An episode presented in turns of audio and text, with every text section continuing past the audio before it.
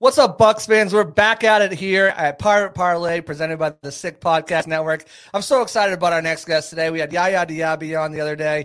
Awesome stuff. Great, humble player. Really, you can tell that he's going to be uh, a real stud on the team if you can put everything together. Got a little bit uh, know him a little bit better as well off the field, which is a lot of fun. We're going to do the same thing today. Bucs are in a bye week, so there's no game to preview.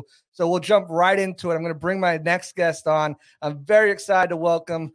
Buccaneers offensive coordinator Dave Canales on to Pirate Parlay. Turn up your volume. Because you're about to listen to The Sick Podcast. Sick Podcast. Pirate Parlay. Battle intercepted, picked off in the end zone. Bucs are going to beat the Chiefs. We're the champions of the world. The sickest Tampa Bay Buccaneers podcast. It's going to be sick. I'm so excited to have him on here. Uh, he's a good friend uh, of uh, you know uh, the program, and, we're we're happy to bring him back on here. You got me. Dave, yeah, I got you. How we doing, my man? Oh man, doing great. Uh, just catching my my breath a little bit here on the bye week. Um, just getting prepped for for a nice long run, you know. But uh, but a good start, and guys' heads are kind of in the right spot, you know, as we figure out who we are. But uh, not bad to come out of the first four games three and one. Right, as that's what I was saying. How does it feel to be three and one on your first season as a as a play caller? Shoot, man. I mean, you know, by no means are where are are um, us as a group just being where we thought we were going to be. You know, we just we have so much more to go to grow through fundamentally, learning the system. But I mean, you can see the pieces that we have. You know, coming into the season and the conversations in the off season. Um, I mean, just looking, just being excited about the receivers, the young guys we added to the group, and the O line really gelling, and of course Baker Mayfield right in the middle of it, just really bringing it all together. So stoked about it. Yeah, you can tell this uh, this young team is starting to really gel together. Uh, you got a lot of young pieces, some veteran pieces on there as well. Going into that week four by uh, week four game against the Saints, um, is it a rivalry? Is it not a rivalry? I mean, after this past week's results in the last couple of games, who knows? But did you feel different energy uh, for that week? Was it in, in the locker room? Because I, I sure feel it on the outside, like with the fans and everything. Yeah, I think there's definitely a shift, you know, and some, especially the veteran guys who have played them a bunch, um, and just kind of looking at the history in the last couple of years, there have been some real battles uh, going down there, and um, you know, I was raised a little different in the NFL, you know, we kind of, you know, we looked at like our division, the, the the NFC West, like what a crazy division at any given time. You know, the Niners, the Rams, the Cardinals, you know, were um, the Seahawks are were it was such a good division and every every time we played in division we, we could feel that kind of tension building up and so um, you know just trying to get keep the guys focused on you know my big message to our group was this is the Saints. They just happen to be the next opponent mm. on a road to becoming the 2023 Bucs offense. And what a great opportunity to play in division.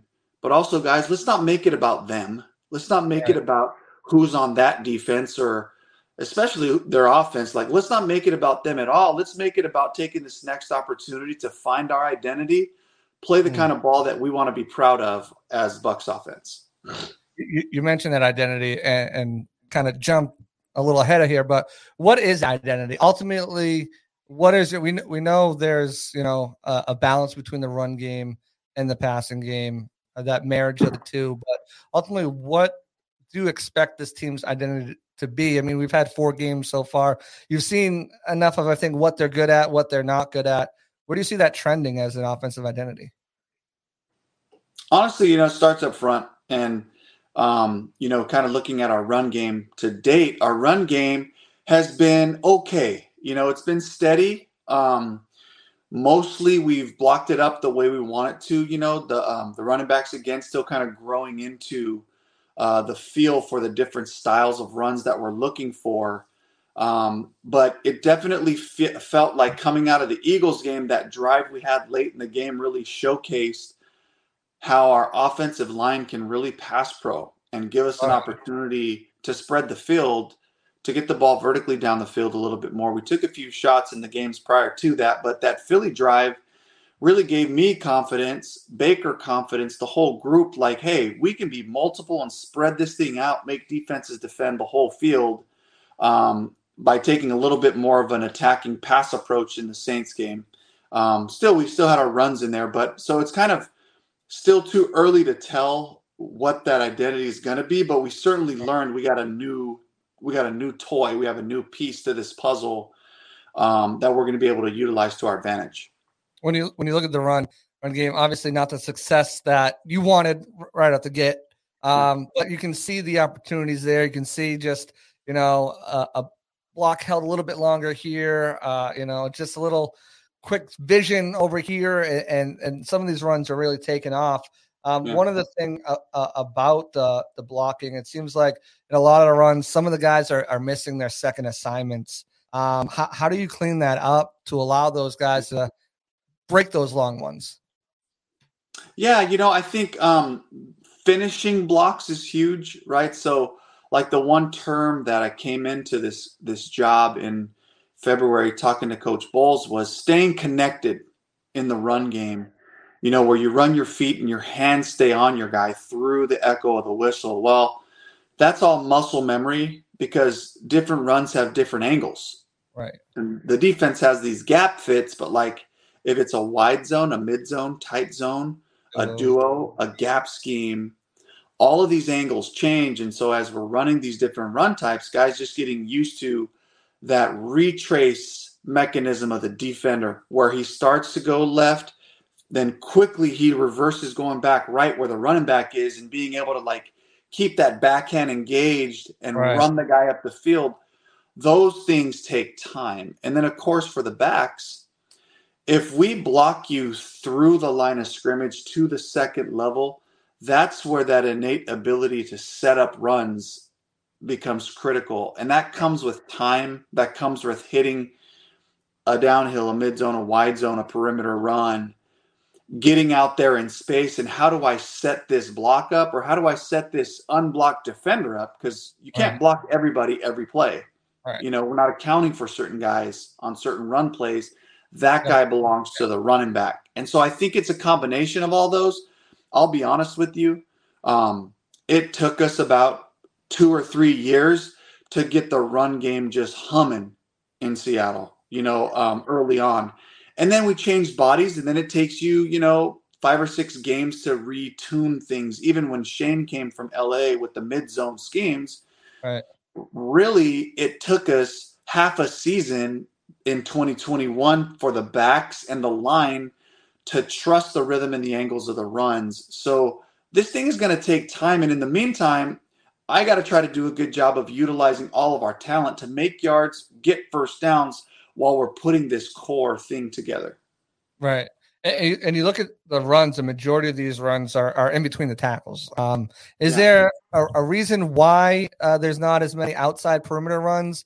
Uh, is that kind of a you know a philosophy of yours? It's more in between yeah. the tackles, and, and what's what's the benefit um, there uh, opposed to outside outside runs? Yeah, number one, it's just not our system. So living in the toss crack perimeter run type of deal, like to me, those are changeups for our system. Right. Um, really, the only action off of that is a like a open side boot the other way, you know, or maybe a perimeter screen backside where when you're running in between the tackles, mid zone, tight zone duo, you're making the inside backers have to play their gaps, safeties play their gaps. Now we got all this space behind the guys, you know, and so you can attack that void, you can attack horizontally um, with some of those things, and so that's kind of just that's just not in our core of what we do. Um, right. And then and then the other part too with perimeter runs that you're talking about is historically those are big little runs. Right. It'll go for I've seen it go for 70 at times blocked up perfectly. I've seen it go for negative one and negative three and two a lot of time. So it's kind of a feast or famine thought process where the mid zone combos allows you to get up on guys and get positive plays, efficient runs more often. Last thing about the run game, and then I'll move on from that. But first down runs. Um, the benefits and the drawbacks to it. You guys seem like you're more efficient on first down when you're passing. I know getting those chunk yards, three, four yards on first down can certainly be beneficial set you up. Um, what's the benefit of first down runs versus second down runs, uh, especially yeah. when efficiency shows towards passing on first down? Yeah, good. So can't have one without the other. We are efficient in the pass game because we run the ball on first down.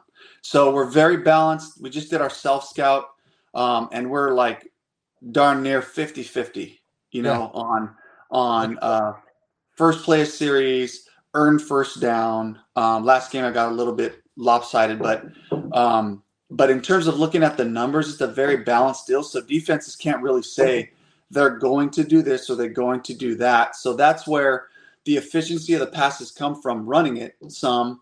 And then where I'd like to see the runs be more efficient is when we block it up well, we get the guy to the second level. Let's start breaking tackles and making those big chunk plays every once in a while um, that are going to happen for us. I think.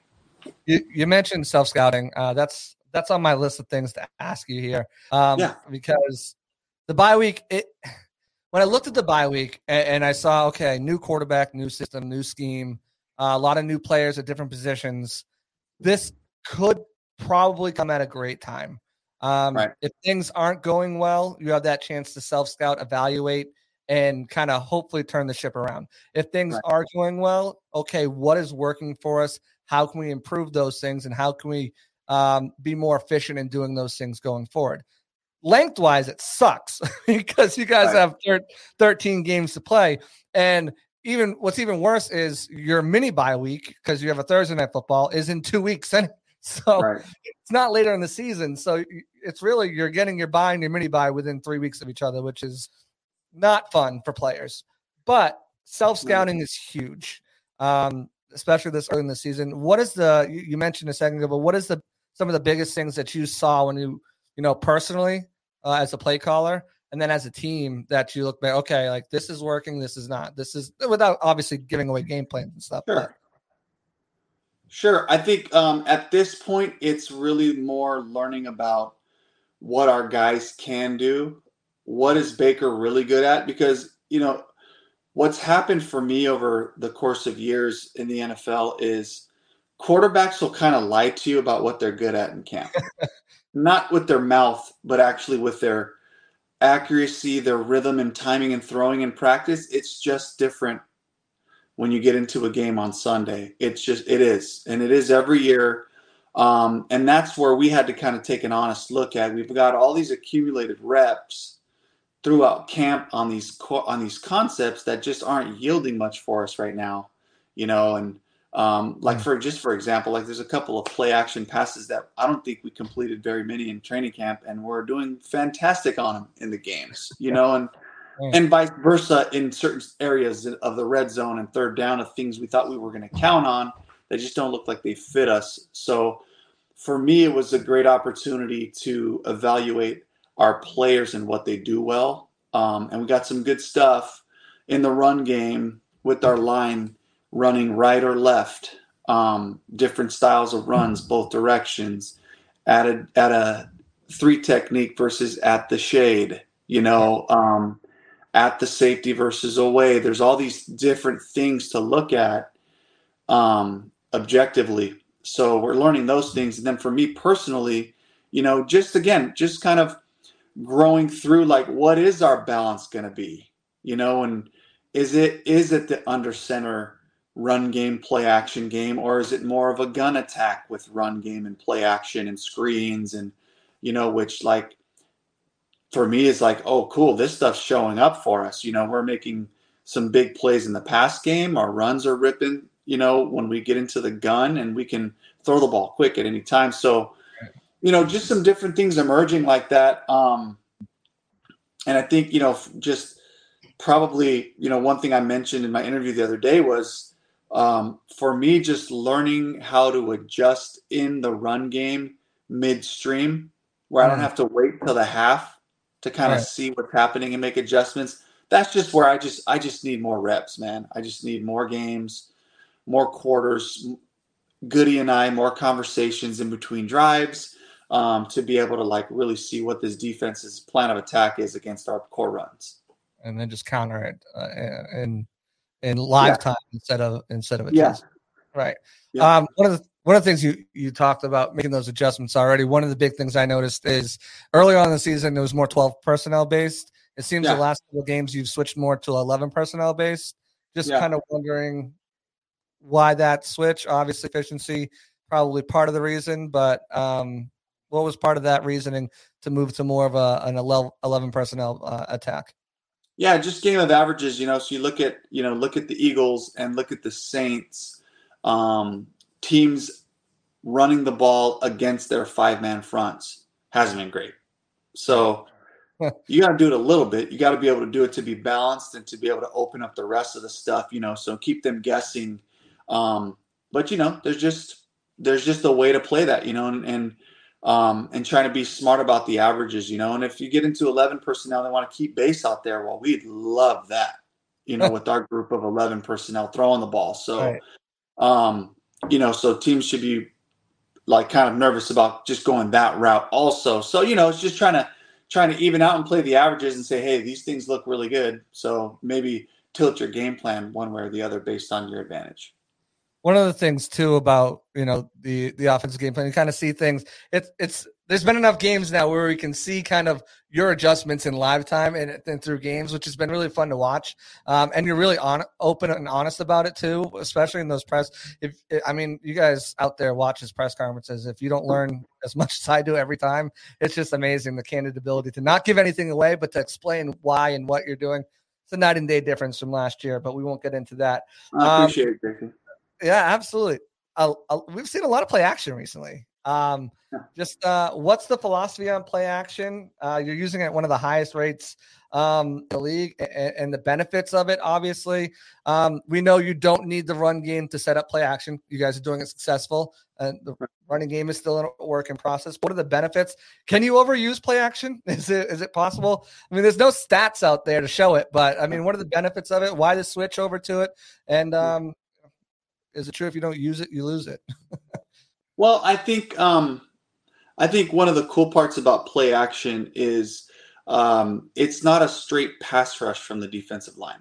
So they got to fit their gaps first. So that's the first part of it. It's kind of like what I explained to the linemen on the backside of play actions. It's kind of like the tide. It's going to go out, and then it's going to come back in, and then here comes the pass rush. So you're talking about you're buying three seconds, four seconds, you know, to to get the quarterback's eyes down the field for him to evaluate the second and third level, to allow the route stems to set things up on their way down the field. So now you're not just running, you know, speed cuts in the drop back game where the defensive line knows you're rushing. So there's an advantage there, um, definitely, you know. And then of course, anytime you're you're sticking the ball out like you're going to give it to the back, it slows the inside uh, defenders down so that Mm. then you can open up windows behind them. So there's a bunch of good reasons for it, um, and um, you know it's it's something that's always been a part of what we did in Seattle, whether it's under center or in the gun, and we've got we've had a good mix of that, you know. But while we're developing our drop back, quick game, pass game, empty, all that stuff as it comes Mm. alive for us, the play action gives you a nice, good, balanced look. Yeah, yeah. I mean, that, getting those defenders to pause for a moment is makes a world of a difference. You know, Yeah. uh, it just gives uh, the the quarterback, in this case Baker, just that second glance to maybe go through his progression, scan the field, see what he's got open. It seems like Baker. Uh, first of all, heck of a job. I mean, I don't know if you probably stay out of the news and the media and everything like that, but uh, he's been lights out. One of the best quarterbacks in the league so far, especially at evading pressure. I don't know where that came from. He's like Houdini on the field recently, Oh, he's Um, fantastic. but uh, the system fits him like a glove. And, and I thought that'd be the case too. Um, he had his best year in a derivative of this West Coast Kyle Shanahan McVay style offense with Stefanski in 2020. Um, and, and it's kind of the similar type of offense. And you can see him already. Um, he feels at home in it. Um, Yeah. One thing I have noticed though is he, he, there, it looks like there are some struggles middle of the field. Um, sometimes where maybe he's not seeing the right thing or um, is too quick with it. Um, is it more of a, a, a outside the numbers like comfort? Does he feel more comfortable throwing outside the numbers? Is it more of like a scheme situation? Um, is it just you know there's ups and downs and ebbs and flows and you know highs and lows and tides with with everything. Yeah, I think I mean just you know he's a six foot quarterback, so right. if your offensive line is you know six foot five across the board, which ours is basically, you know six foot five across the board. If the center slides one way or the other, that could take the vision away from the quarterback. Um, you know, we haven't really we haven't really tried attacking the field all that the middle of the field as much. Our progressions kind of go through there. Um, but I don't really same kind of thing with Russ, you know, for 10 years it was like, you know, if he has an open B gap or A gap, like he'll see it and he'll progress there, but you know, for for that, you know, style of quarterback, you know, you want to put progressions all over the field to right. kind of guarantee vision at any given time, you know. Um, but over the middle, you know, he like the it was what was it? It's a Philly game. You know, he rips the ball to Cade, screaming over the middle of the field like early in the game for about a you know 15 or 20 yard gain. So right. He'll see it at times, but I mean, it's just all it is is geometry, right? I mean, that, here, all right. You know, here, here's, here's, you know, here's Bake back here. You know, so sometimes he just if vision isn't there, he's going to have to move for vision. You know. All right. All right. Yeah, that makes sense. I mean, kind of like uh, Chris on the crosser. You know. Um, yeah cutting his way across the middle of the field, finds him, boom, gone for 42 yards. Right. Uh, it was great. Um, some things too that I, I noticed um, is deep shots. Uh, you guys took you guys took some more uh, in this past game, took some in the Philly game, uh, but there's been, it looks like there's been some open looks, specifically in this game. Uh, DT uh, was on a clear route in the game. Um, oh yeah, it, it, just was something that Baker didn't see. There was another one against Philly, I think. Um, uh, with Trey w- was was going. Uh, first yeah. off, what about those guys?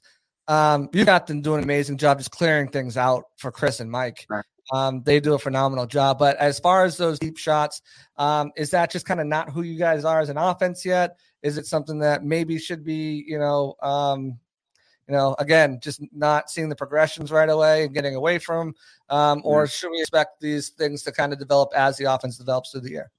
Oh yeah, just uh, the last thing you said. I mean, these are things we're building in and designing. And um, while I'm asking Baker to be efficient, be smart with the ball, first open guy gets the ball. A lot of times he's going to just take that first early completion.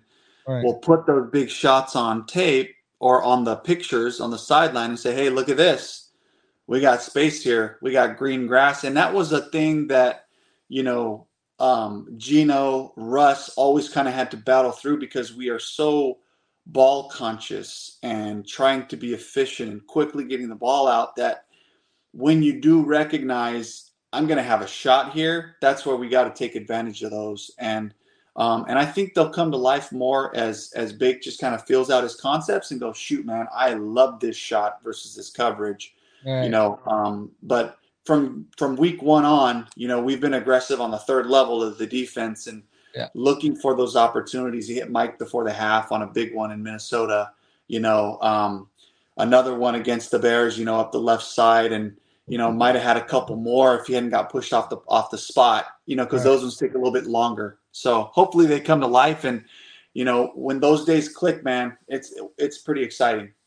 Yeah, I mean, you could tell like there's going to be there's there's gonna there's a lot there's a lot that's left there, but at the same time, you understand what was gained on that play too, right? Uh, and it's about the efficiency. Sometimes. You're not always going to be able to get those, but it's about understanding that hey, those will be there and attacking those when you feel like you when you got the opportunity to. That's One right. thing too. So I mentioned the deep game, screen game, uh, something that uh, we haven't seen as much with with uh, Rachaad White as much. Uh, yeah. quick little bubble screen stuff like that. Is that something that's going to yeah. be incorporated uh, eventually into this offense? I mean, yeah, I, we got screens. We're trying to get them off. They're not getting us much right now. Right. Um, we got to keep taking our shots, designing cool screens to put, you know, flat defenders, hook defenders in conflict, and try to get those things going.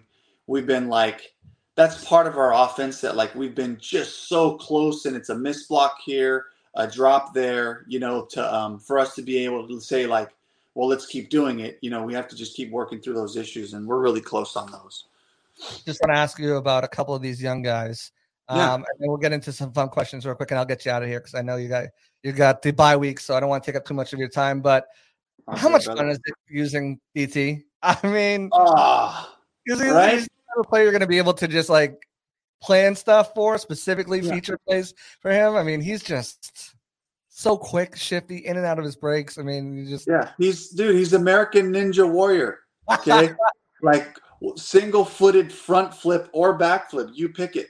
You know he can that. he can do it all. And here's the best part: he doesn't get tired on that stuff. Like he comes back, he comes just trotting right back. He just ran a full speed, like ran the turn of a 200 meter dash. You know, and like comes jogging back, and he's ready for the next one. So just you know, it's exciting to to have a guy who can do that stuff. Um, you know, Trey making the plays that he's made, you know, up in the air um, and running across the field. I'm excited to see him just continue to expand his role. And the, and the one guy that like, you know, has a role right now with Rock Jarrett, but like he's an exciting route runner. You know, he can Mm. do a bunch of stuff. Unfortunately, he plays behind a guy who's just Mr. Dependable and Chris Godwin, and it's like he'll get his opportunities though. He will, and and um, and I'm excited to see what kind of role Rock can carve out for him in our offense as well. You know, it's just he's he really like turns it on when he's got the ball in his hands. So I love the young group of receivers.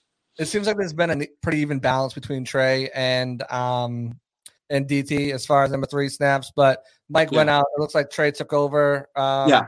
Is that kind of the progression that would happen? Is he, Yeah. is he more of the de facto three? That's that's a lot of split time with DT. Yeah, and and really just like think about the think about what we get out of like Mike, and Mike is like, you know, he's hundred miles an hour. He's Yeah. a big, strong man. I mean, he puts a lot into every route, gets himself open. I mean, if you just watch the tape and just watch 13, he finds a way to get open versus every coverage. It's the most incredible thing, you know. Um, but because he does put so much energy into each of those routes, like Trey's going to have his opportunities to go in there as the next X, you know, going in. And that's where Brad's done a great job of just playing Trey from week one. Like, hey, okay, let's go. Get in there. Like, and just, um, you know, being excited about his development and the trust factor with Baker, you know, with Trey coming in that role as well. And, and just to jump back over to 14 real quick, uh, Yeah. he's been a slot guy in this in this offense for the last Yeah. three years. You're you're using him at an at a rate outside that he hasn't seen in the past three years in this system. What what was it about him that you saw that you're like, I want to use him on the outside? He can come in the slot. He's a hell of a blocker in the slot. Yeah. He can do everything. Obviously, he's done it well the past three years. But what was it when you you're like, I want him on the outside? Yeah, I mean, like think about the Minnesota game, right? Game on the line. Where do you want Chris? You know, Right.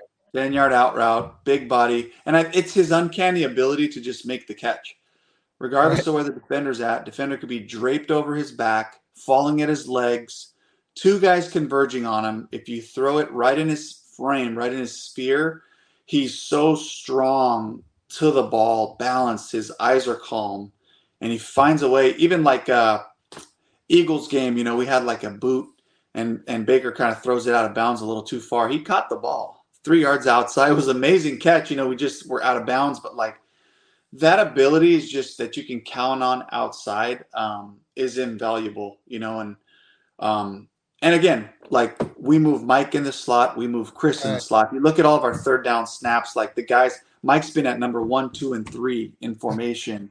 Chris has been at one, two, and three in formation, and so we're just trying to get these guys the best matchup possible.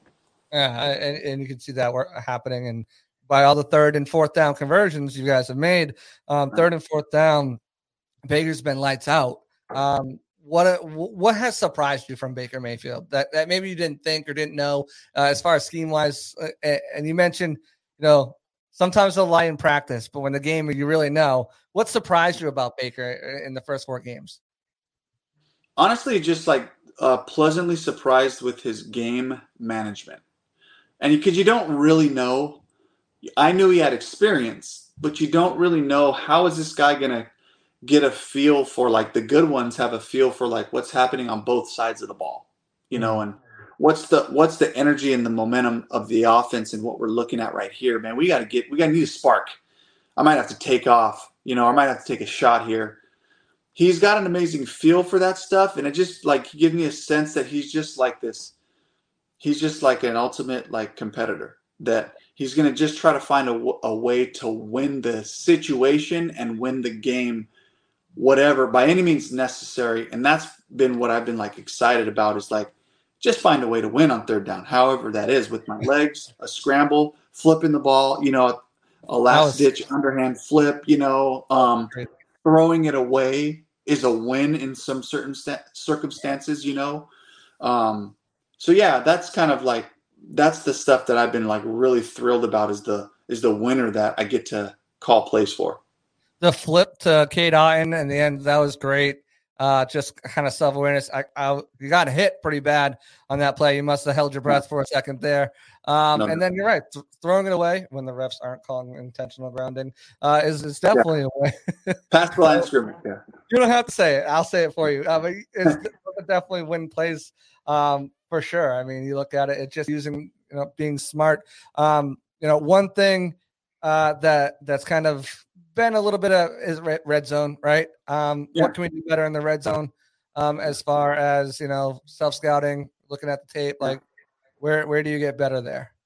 Yeah, uh, just the balance of the run and pass. So you know, like first couple games, got so excited to get in the red zone, like just wanted to throw touchdowns to the guys, and um, we had opportunities.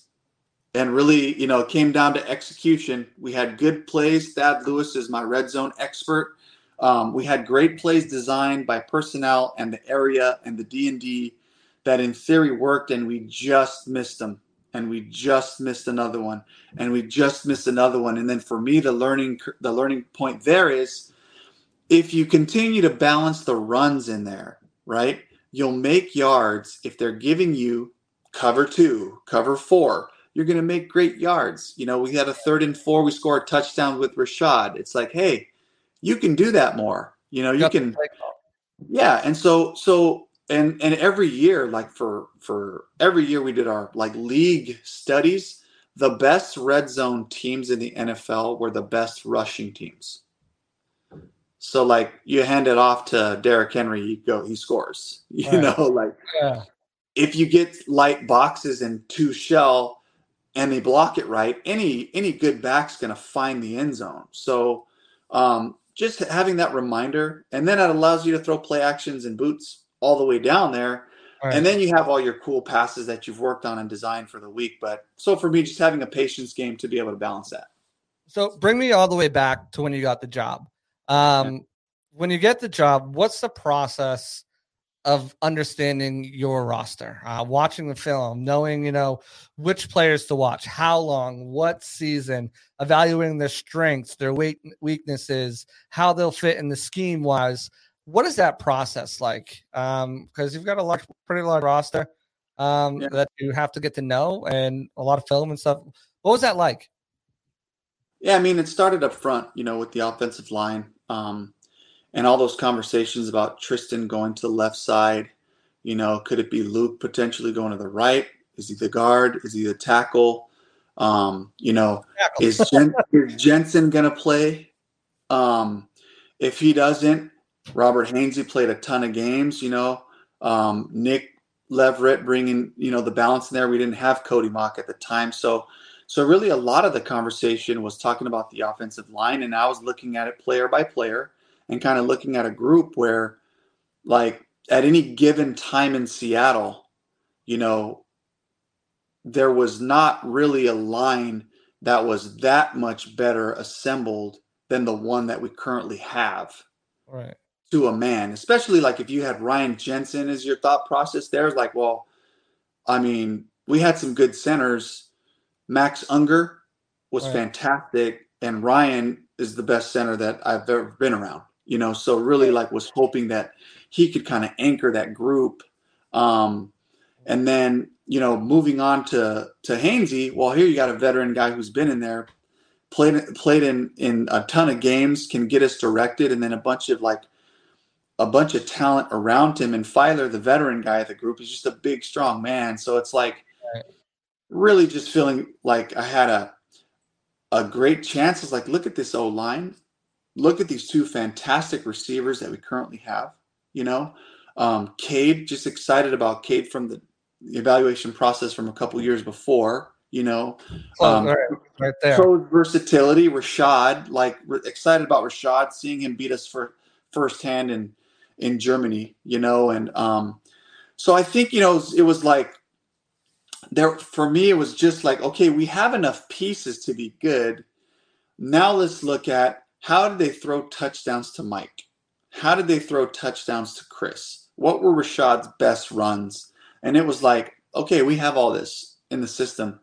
So now let's just start teaching it from the ground up. And then it just became about creating installs training the staff the staff learning it and then teaching the players you know? So um, it was a fun process. And it for sure was uh, some long nights. Brad and I were in there. What are we going to call this now that we're in Tampa? Because a bunch of our words had like Northwest themes, right.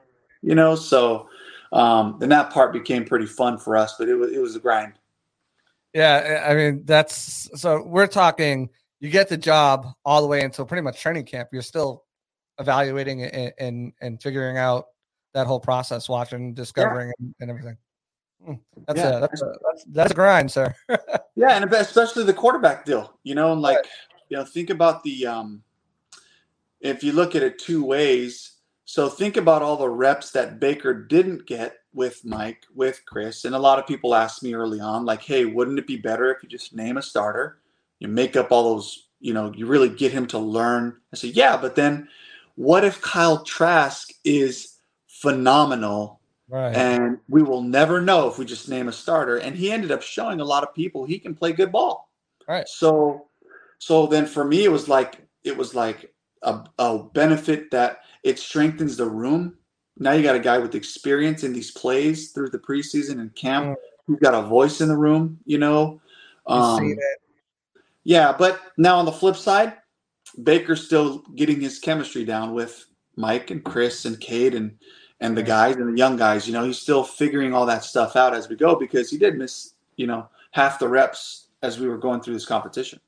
Right. It's it's a double edged sword, obviously, for the yeah. reason Jade out, and especially, you know, if you know, God forbid something happens to Baker, um, having Kyle have those reps and have that chemistry with those guys is exponentially. I mean, we just saw it for a few plays, not our, you know, to finish out the half when Drew had to come in for Geno um, on Monday. Yeah, you know? The guys on that team know Drew, know what he can do, and it's yeah. not a crap. We're out of it now. It's a all right. Drew can carry us. You know, yeah. we, we know Drew's got our back, so that's a great thing. Um, switching it up over to actually, I wanted to ask about the, the tackles because I saw you share a lot of things about Tristan. Um, are, are you mind blown like as much as everybody else is? Um, because I think everyone knew Tristan was going to be a good left tackle. Yeah all pro level out the bank is, yeah. is, is so impressive. And then yeah. Luke too on the right side. I mean, Jason's got to be so excited. He's, it looks like he's got bookend tackles going forward for the next couple of years. Yeah, I mean, you got to feel good about that, right? I mean, there's you know, there's all you talk about all the good left tackles in the game right now. You know, like Trent Williams, um, who are the who are the the best left tackles in football? Tunsil, right uh, Laremy Tunsil, um, Tristan Wirfs. yeah, so that's what I'm saying. Like you have to throw him in there in the next breath with the size and athleticism that he brings on that side. You know, think of like Jason Peters for you know, bef- but really before he started to get older, mm. like that's what you're looking at here. You're looking at this like this massive man who's light on his feet, who's trying to be sound in his technique. Um, and um, yeah, it's a really cool thing, you know. And then you got Luke over there on the other side who's fast and strong and, and aggressive at the point of attack. He can run on the backside to cut things off. Like it's such a great setup, you know. Yeah. Um, yeah. So I've been I've been really thrilled with them, and like honestly, like they were here the whole summer. They were here working out, drilling, working their hands, taking their sets, going fishing, hanging out, like right back to it. So like there wasn't a like, hey, we're just gonna like you know take a big break here. Like they weren't, they yeah. were working, they were grinding and doing stuff. So uh, yeah, it was Luke had a couple plays. He was airplaning on Pete Warner. One on one of them.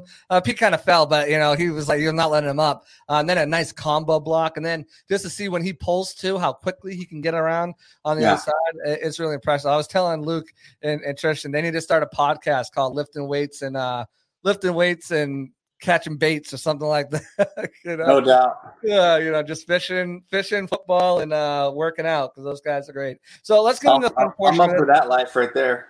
yeah, right. That sounds great. Let, us get through. Uh, get into the fun portion of this part. Um, not that this wasn't fun, but uh, this is a fun way for to to let some of the fans kind of get to know you more, and then we'll wrap this up. It's going to be a rapid fire type situation of this or that, and then favorites. So my first one is I know you probably don't have much time for it now, but um, when you did, were you an Xbox guy or a PlayStation guy? PlayStation. What was your game go to game? Oh, just any football game that I could Yeah. get my hands on. Yeah. NCAA. 2K 2K football was by far the best football game ever made. Uh, it's too bad Madden won't let anybody play. And, you know, I never got into like the uh I never got into like Halo and all that. Like a couple of my buddies would have huge Halo parties, but I just was more of a I want to play football, I want to use this different team and use the system. Okay, go ahead. Uh, I use their playbook. um, beach or mountains? Oh, mountains, I figured I knew that one. Um, city or country? Country, Uh, Marvel or DC? Marvel, Marvel favorite hero. Wolverine. Oh, same. I love Wolverine. Uh, you got a villain? Uh probably uh Joker, I guess. I don't know. Joker's good. Uh, car or truck guy? Truck. Uh, movies or TV series? TV series. What's the best TV series you watched recently? Heartland. Heartland. Got to check that Yeah. out. Family Um, friendly. Family friendly. all right, perfect. Star Wars or Harry Potter? Because I know you're a fan of both. There, you Star got the Wars. Millennium, yeah. Oh, the Millennium Falcon. I figured, you know. Um, it- okay, this one's fun. Would you rather an explosive run, so ten yards or more, or an explosive pass, twenty yards or more? oh, pass. For Yeah? sure. Uh, rapid fire favorites. Favorite movie. Pulp Fiction. Oh, great one. Uh, favorite sports team growing up. Miami Dolphins. Really? I was Oh, a Rams Cali? guy. They left. I was the LA. The Rams were there. They left. I went with Dan Marino, Miami Dolphins. Okay, that makes sense. Uh, favorite place you've ever visited. Yosemite. Uh, favorite food. Oh, uh, grandma's uh, chicken arroz con pollo, chicken and rice, green olives. Oh my gosh, my aunt makes it too. My mom can make it. Unbelievable. Chicken wings, grilled chicken wings inside. Beautiful. That sounds amazing. Uh, actually, I had Yaya on. He said chicken wings was his favorite. Um, what's it? This is a controversial one. Favorite cereal. Ooh, um, I would say um, Captain Crunch. Captain Crunch is good. Thing about Captain Crunch is like sometimes it just like you're like you're yes, yes, the top of your mouth? roof of your mouth. It's worth the Oh. pain's worth it though. The Oh, pain's, yeah. pain's worth it. Uh, favorite game you've ever watched. Favorite game? Oh man, it's a heartbreaker. But I was there live. It was uh, Texas USC Rose Bowl. Vince Young, unstoppable. I mean, just because I was there in person and I was pulling for coach and SC. Um, Lizzie, my wife, bought me tickets. She surprised me for Christmas, and so we're sitting in the end zone. Vince Young just makes everybody miss, walks it in for the for the go ahead. Um, yeah, that game was unbelievable. that's tough. That's tough. Uh, going with the loss. That's interesting. Favorite color. Uh, um, Army Green. Army green. Good color. Um, favorite TV show. Probably Heartland. That's Yeah. the one we were watching. Yeah. Um, favorite sports memory. Favorite sports memory: uh, senior year playing quarterback. Uh, one of our league rivals, Narbonne High School. Nine seconds left. Two minute drill all the way down. Um, Rashawn Sanders, right side. I throw a ball right into the bucket in the back. He catches it for a walk off. Probably just hope never forget about that moment.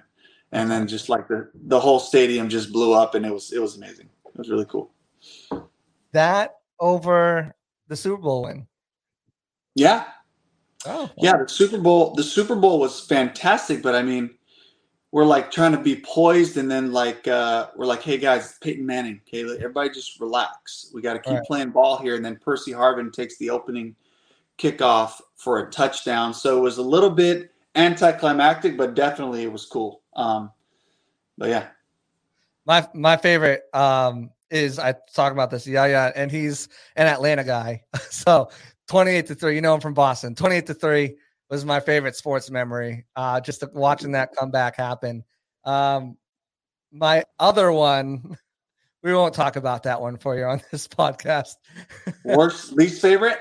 No, my my other my second favorite sports memory was uh, Butler at the goal line. Uh, I didn't want to bring it up. Uh, I didn't want to bring, it up. Uh, but yeah, we're like was, undefeated with the lead of nine or more in second half until that game. Uh, I just saw um, Marshawn Lynch. He was on uh, on a podcast, I think with Shannon Sharpe or something, and he had some interesting comments to say. I won't I won't put him on you to comment on those, but yeah, uh, check it out if you if you can. he's such a character. Sometimes in a good way, sometimes in a just stop. Uh, favorite dessert? Uh, key lime cheesecake from Cheesecake Factory. Ah, Cheesecake Factory's cheesecake is perfecto. Uh, favorite season? Favorite season? Um, I would say either 2013 or 2014. Um, because I can't remember which one it was, but there one of the seasons was like we won like seven games that were like could have went either way and just found a way to get it done. It reminds me of like what the Eagles are doing right now, like just scrapping out those close ones.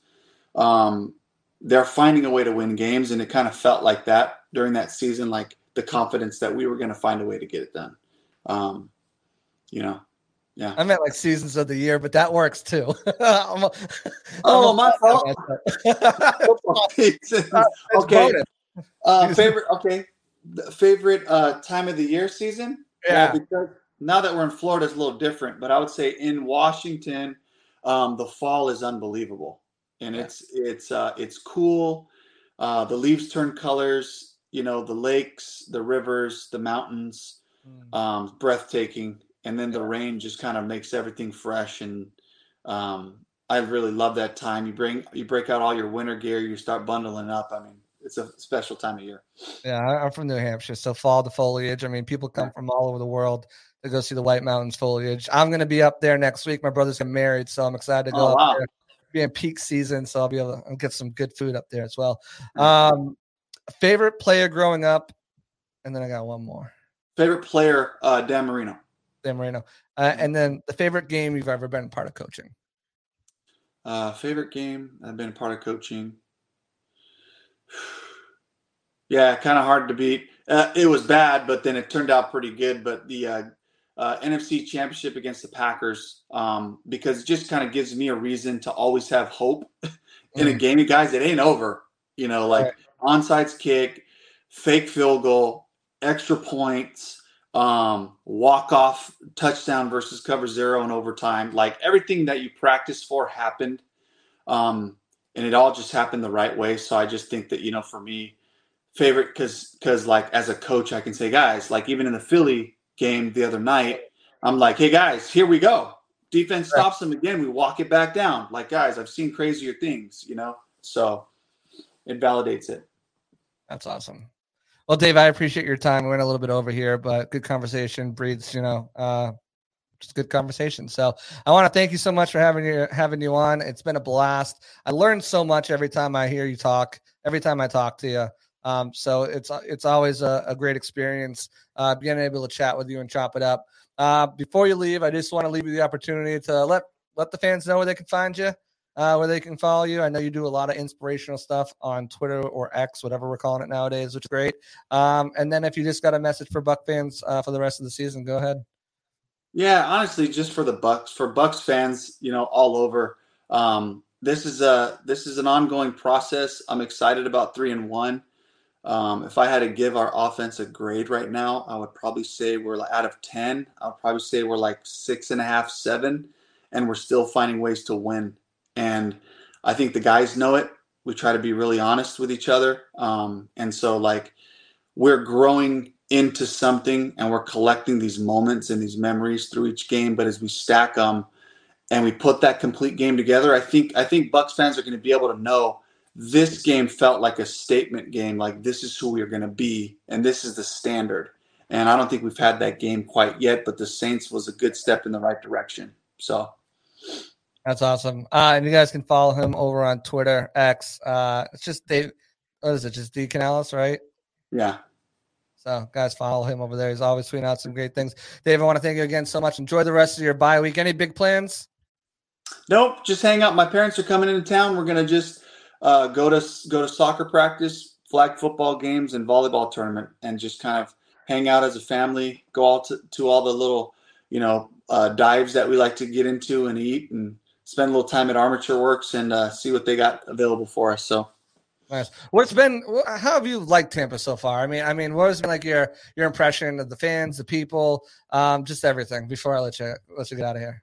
Yeah, man, I love it. I just, you know, I'm, I'm a Southern California kid, so I'm like, I'm in shorts and sandals on my way to work every day. That's the way I pictured my job being like that, you know, and to be able to do that here um, has felt so familiar to me. And then also to just have like just all the amenities that available great food in the city, coffee, you know, um, great yeah. runs down here on the Hillsborough River, um, just outside of the house right here. And, uh, you know, just being able to like, you know, connect with a really multicultural community too. That's something that's important to me as a Mexican American coming from LA, this just melting pot. Um, you know, has that that same feel here in Tampa where you get a flavor of all these cultures uh, together and that's really important for for my wife and I and our kids to have that exposure. Um, and then just a city that knows how to win and like expects that. You know, I love being around that, whether it's hockey or baseball or football. You know, just being able to have that kind of good pressure to like, hey, let's let's get this thing turned in the right direction. So I love that kind of heat. Yeah, Tampa. It's a great place, and it doesn't snow here, so that's amazing too. Oh yeah. but uh, Dave, again, thank you so much for coming on. I hope you enjoy the rest of your bye week. We'll talk to you this upcoming week uh, when we get the game uh, with press press conferences going for the Detroit Lions coming to town. Bucco, Bruce, Creamsicles are breaking out, so that should be oh, a yeah. fun game. Uh, but thank you so much for coming on. Thank you for your time, and we'll talk to you soon, my man. All right, my brother. Exciting times. Thanks, JC. Awesome. Talk to you soon. Guys, that's Dave Canales uh, giving us plenty of time to talk about everything, where this offense needs to improve, uh, where it's been, uh, you know, kind of uh, surprising, where it's been been moving and, and gelling uh, as expected. I'm talking about some of his philosophies. Uh, it was a great time having him on here. I like I said, I always learn something whenever he's on the podcast, and excited to have him on here and bring that knowledge and let him bring that knowledge to you guys. So that's gonna do it for me. We'll be back on uh, Wednesday, I, th- I, think we're gonna have another player. Joe Tryon-Shoyinka is gonna be coming on next week, so we're keeping it going uh, with some of these Bucs guests. They've been so gracious with their time, and I want to thank them, obviously, in the organization for allowing them to come on. Um, but that's gonna do it for me. Uh, so, guys, as always, like, subscribe, share, tell a friend. Uh, make sure you turn the notifications on. This is another episode of Pirate Parlay on the Sick Podcast Network. We're out of here. And that's a wrap. Hope you don't miss us too much until next time. Follow the Sick Podcast Pirate Parlay on YouTube, Facebook, Google Play, and Apple Podcasts.